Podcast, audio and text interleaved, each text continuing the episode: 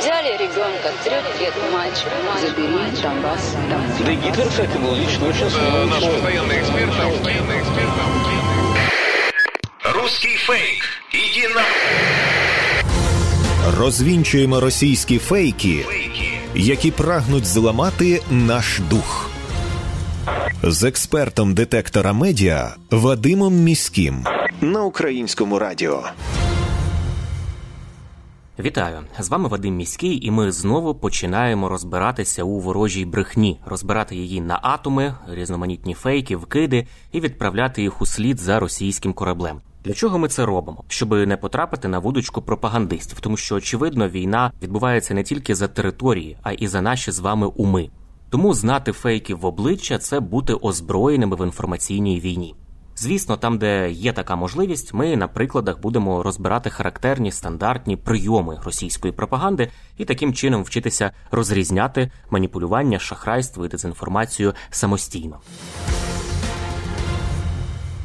Нову шахрайську схему виявили на Волині. Невідомі телефонують волинянам від імені голови Волинської обласної військової адміністрації і виманюють гроші, начебто на армію. Це зафіксували фактчекери проекту Брахунець. Вони розповідають, що невідомі телефонують, начебто від імені голови Волинської обласної військової адміністрації Юрія Погуляйка, і надсилають у Viber фейковий лист із проханням переказати кошти, начебто на техніку для української армії. У прес-службі голови Волинської обласної військової адміністрації стверджують, що такі шахрайські схеми з'являються не вперше. Керівниця підрозділу управління інформаційної та внутрішньої політики Волинської ОВА Каріна Мариневич говорить. Шахраї від імені голови обласної військової адміністрації, а також заступників його і голів районних військових адміністрацій намагаються виманювати кошти. Звісно, ми повідомляємо про те, що не надсилаємо таких листів. Ніхто із зазначених посадовців не розсилає листи про збір коштів на Збройні Сили України. Тим більше Юрій Погуляйко не телефонує і не просить гроші особисто. Це абсурд. Згодом шахрайські дзвінки прокоментував і сам Юрій Погуляйко. Знову отримав інформацію про дзвінки підприємцям від моєго імені. Хтось представляється начальником Волинської ОВА і просить надіслати кошти для ЗСУ. Також зафіксовані аналогічні листи про збір коштів. Запевняю, я, мої заступники, Волинська ОВА не телефонуємо з метою збору коштів. Відповідних листів з рахунками також не надсилаємо. Ми неодноразово повідомляли про подібне на сайті та соцмережах ОВА. Тому будьте обачні. Кожним випадком шахрайства займаються правоохоронні органи. При отриманні подібних листів, дзвінків відразу повідомляйте поліцію.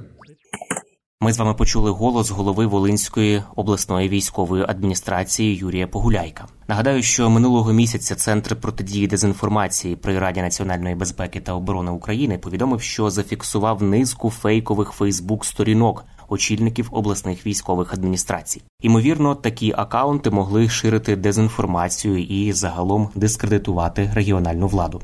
Фахівці з перевірки фактів Центру протидії дезінформації дослідили ці акаунти і створили вичерпний їх перелік. Зокрема, це були сторінки голів Київської, Львівської, Волинської, Дніпропетровської, Луганської, Івано-Франківської та Миколаївської обласних військових адміністрацій.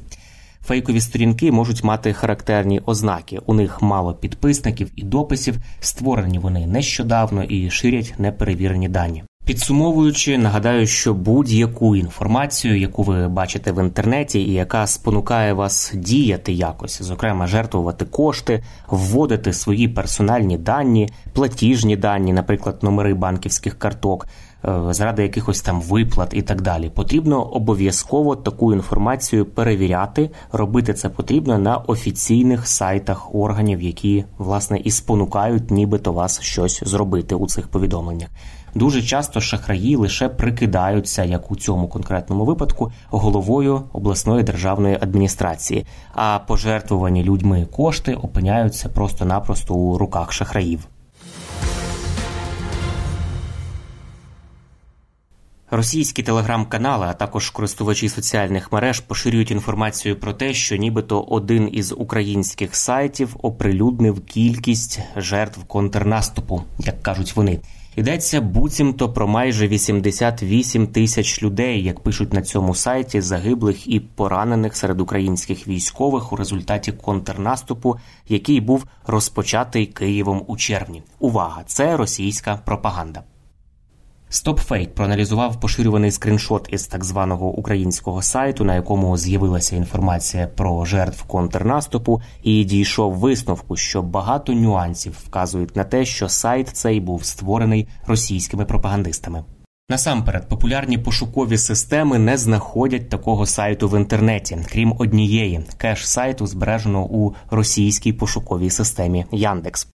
По-друге, в описі сайту, який з'являється лише у Яндексі, повторюються наративи російської пропаганди про злочинну київську владу, а також про непрофесійне командування української армії. В Україні ж із травня 2023 року почав працювати єдиний реєстр осіб, які зникли безвісти, куди потрапляють і дані про військовослужбовців, які розшукуються. Інструкцію про те, що робити родичам військовослужбовців, які зникли і не виходять на зв'язок, можна знайти в інтернеті. Її готували різні медіа. Сама інформація про кількість загиблих і поранених українських військовослужбовців залишається конфіденційною і не публікується. Так, президент Володимир Зеленський зазначив в інтерв'ю для іспанського видання Ель Мундо, що точну кількість назвати неможливо, але Російська Федерація зазнає значно більших втрат в особового складу аніж Україна.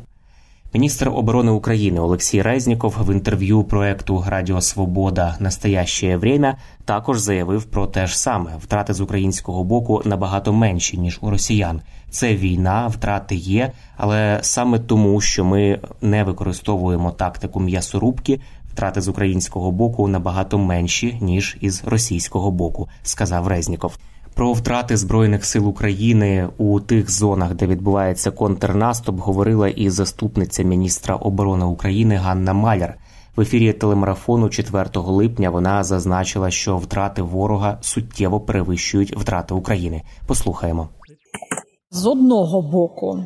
Війна не може бути без втрат. Втрати у будь-якої сторони будуть, і дійсно під час наступу, ну відповідно там до різних методик, е, очікуються більші втрати ніж там під час оборони. Але у нас не стали більші втрати під час наступу. Я відвідувала один із наших шпиталів військових. Якраз ми обговорювали з головним лікарем це питання: чи стало більше поранених, чи ускладнилася ситуація? Ні. Ну, ситуація така, як і була, тобто, е, щоб це було зрозуміло, і по кількості загиблих із таких найостанніх цифр це південь співвідношення, що у нас десь в 5 разів менше гине там. Ну плюс-мінус, але це середня цифра. І ми давали по сходу тиждень тому. Там е, десь у 8 разів було у нас менше. Чому так? Тому що для наших командувачів, для наших штабів ключове це збереження життя. І вибираючи між швидким просуванням і життям наших людей, наші військові завжди оберуть життя наших людей. Ми слухали коментар Ганни Майер, і цю ж інформацію про втрати повідомив тоді ж і командувач сухопутних військ збройних сил України Олександр Сирський у інтерв'ю у виданню ABC News 3 липня. За його словами, противник зазнає у 8, а то й у 10 разів більших втрат, особливо за кількістю вбитих. Тим часом для росіян вигадувати байки про втрати українців на війні, в тому числі серед цивільного населення, це є звична тактика, звісно, перебільшуючи ці втрати. Нещодавно у медіа з'явилося підтвердження того, що більшість людей, які в сюжетах російського пропагандистського видання із назвою Рія Фан називалися жертвами збройних сил України, насправді були підставними найнятими акторами. Про це російському опозиційному виданню Бумага зізнався колишній співробітник цього агентства Рія Фан, яке входить до речі до холдингу власника ПВК Вагнер Євгенія Пригожина. Звати цього. Е, пропагандиста, журналіста, як він сам себе називає, Владимир Ягудаєв. Він зазначив, що у вихідних файлах інтерв'ю часто чути закадрові інструкції для героїв репортажів із Донбасу. Цитую його слова: більшість людей, які в таких сюжетах поставали жертвами збройних сил України, були підставними і найнятими людьми. Ці персонажі повторювали собі заздалегідь завчені репліки, вичавлювали сльозу, і з ними також розмовляв оператор за кадром, інструктував їх говорити повільніше або якийсь момент ще раз вимовити. Кінець цитати. От в такий спосіб пропагандисти намагаються деморалізувати українців, вкотре спекулюють на темі контрнаступу і намагаються зобразити якісь жертви збройних сил України серед цивільного українського населення. Ми продовжимо тримати руку на пульсі події і спростовувати нові вигадки російської пропаганди.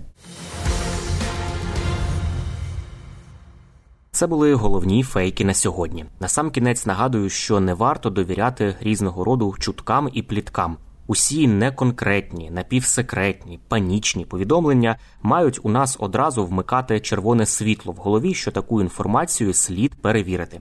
Як правило, за такими неконкретними джерелами, інсайдами, емоційним викладом ховаються інформаційно-психологічні операції ворога, який прагне нас деморалізувати.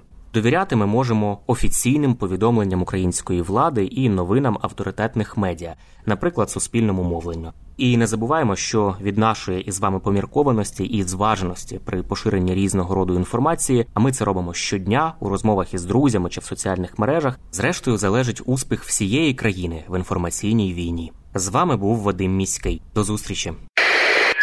Русский фейк. Иди на... Розвінчуємо російські фейки, Фейки. які прагнуть зламати наш дух. З експертом детектора медіа Вадимом Міським на українському радіо.